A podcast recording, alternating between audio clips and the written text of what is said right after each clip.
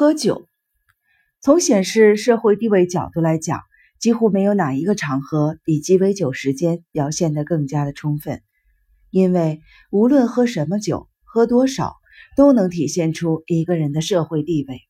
举个例子，如果你是一个中年人，要了一杯白葡萄酒，那么与此同时，你已经发出了一个特别的信号：你是一个上层或中上层社会的人。这就像是在说。由于上大学时培养起来的习惯，你曾经潇洒的过量饮酒，以至于到了酗酒的边缘。你已经喝了太多昂贵的烈性酒，现在人到中年的你已经足够老练，想改变一下口味，喝些比较清淡的酒。现在许多注意身份的人士放弃了喝烈性酒的习惯，而改喝白葡萄酒，于是出现了一个由上层和中上层人士组成的。不断扩大的喝白葡萄酒喝得醉醺醺的群体，他们宁愿在人前喝度数低、口感细腻的东西，也不希望自己跌跌撞撞的步态和含糊不清的言辞让人看到或者听到。他们爱喝白葡萄酒的举动表明，我档次高和受人欢迎的原因有两个：第一，我以前喝酒过量是好笑的，富于冒险性。和不谨慎的行为。第二，我有能力戒酒，这表明我是个既聪明又具有自我约束力的人。再者，由于眼下我很清醒，我一定比你们的地位优越，因为我会眼看着你们醉倒，而且可以告诉你们喝醉酒的样子多么的可怜。除了白葡萄酒和碳酸水，上层阶级的饮料还有伏特加、雪玛丽、苏格兰威士忌。把苏打水加入苏格兰威士忌的喝法是不甚讲究的。崇尚英格兰传统的人会认为，苏格兰威士忌要优于波旁威士忌，后者是中产阶级的典型饮料。大部分中产阶级也是马提尼酒的热爱者。如果你在晚饭后喝马提尼酒，那你准是个平民人士。啤酒属于大学生们的专利。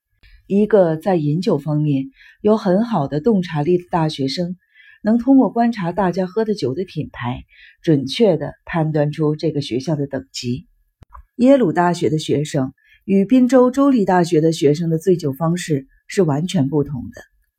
中产阶级有一个嗜好，就是爱把酒藏在厨房里，他们总是在那儿慢慢的、一点点的偷着饮用。真正的上层人士。并不要求自己喝的酒非得是体面的品牌，他们用便宜的本地酒款待客人时，丝毫不觉得难为情。他们还常常用一次性的杯子喝酒，因为他们在乎的是盛在容器中的酒，而不是容器的本身。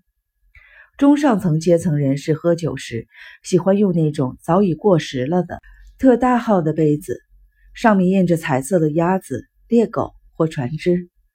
中产阶级则喜欢用印有粉色条子的玻璃杯喝酒，上层平民喝酒用的是果汁杯，你可以在小五金店或廉价的商店里买到。杯子上大都点缀着橙子、草莓、小猪，或者是戴着太阳帽的小姑娘的图案，而被水泡掉商标的果冻或花生酱玻璃瓶，则是中下层平民使用的喝酒器皿。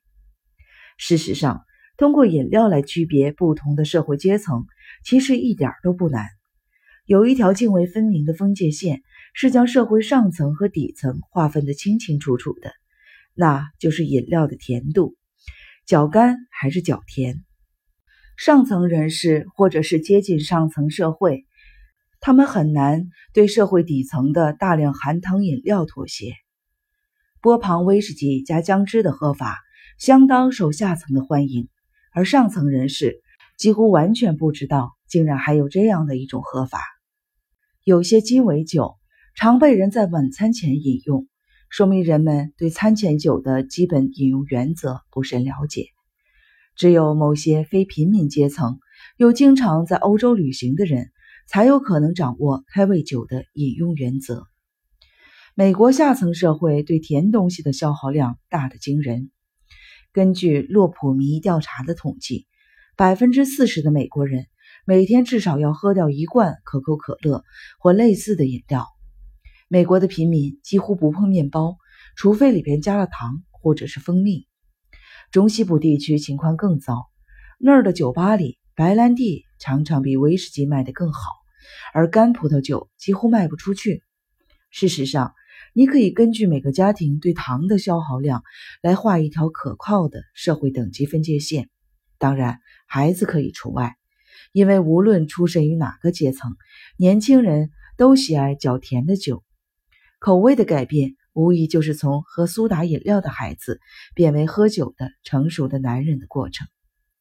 上吊自杀的前儿童电视剧明星特伦特·莱曼的女朋友提供给我们一个很好的证明。